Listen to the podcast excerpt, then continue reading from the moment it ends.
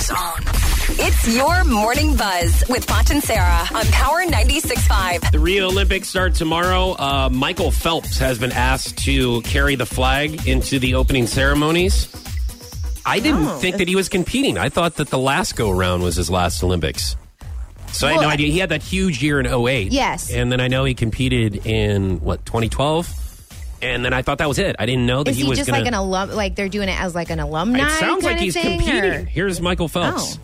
I mean, I would say there's definitely going to be a lot of emotions. All of the experiences that I've had, you know, myself personally uh, on the Olympic level, and then just the feeling of being able to represent your country and, and to be able to kind of lead your country into the village. Oh. Okay, it says here this is the last time he'll be competing at the Olympics. So, Oh, okay. I, I, once again, I thought he was done.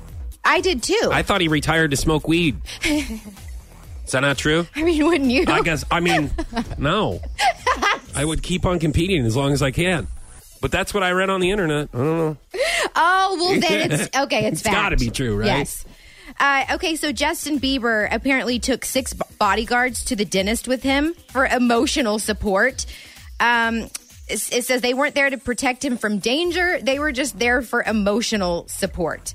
Justin not only hates the discomfort, but the sounds of the drill and scraping on his teeth makes him tense up. Okay, so he's one of those people that just get terrified at the dentist. Yeah, and so he pays p- these people just to like keep him company and for I mean, what did they emotional do? Hold support. his hand? Honestly, They just sit there and go, hey, it's okay, buddy. right? I would be embarrassed to take all those people in with Dude, me.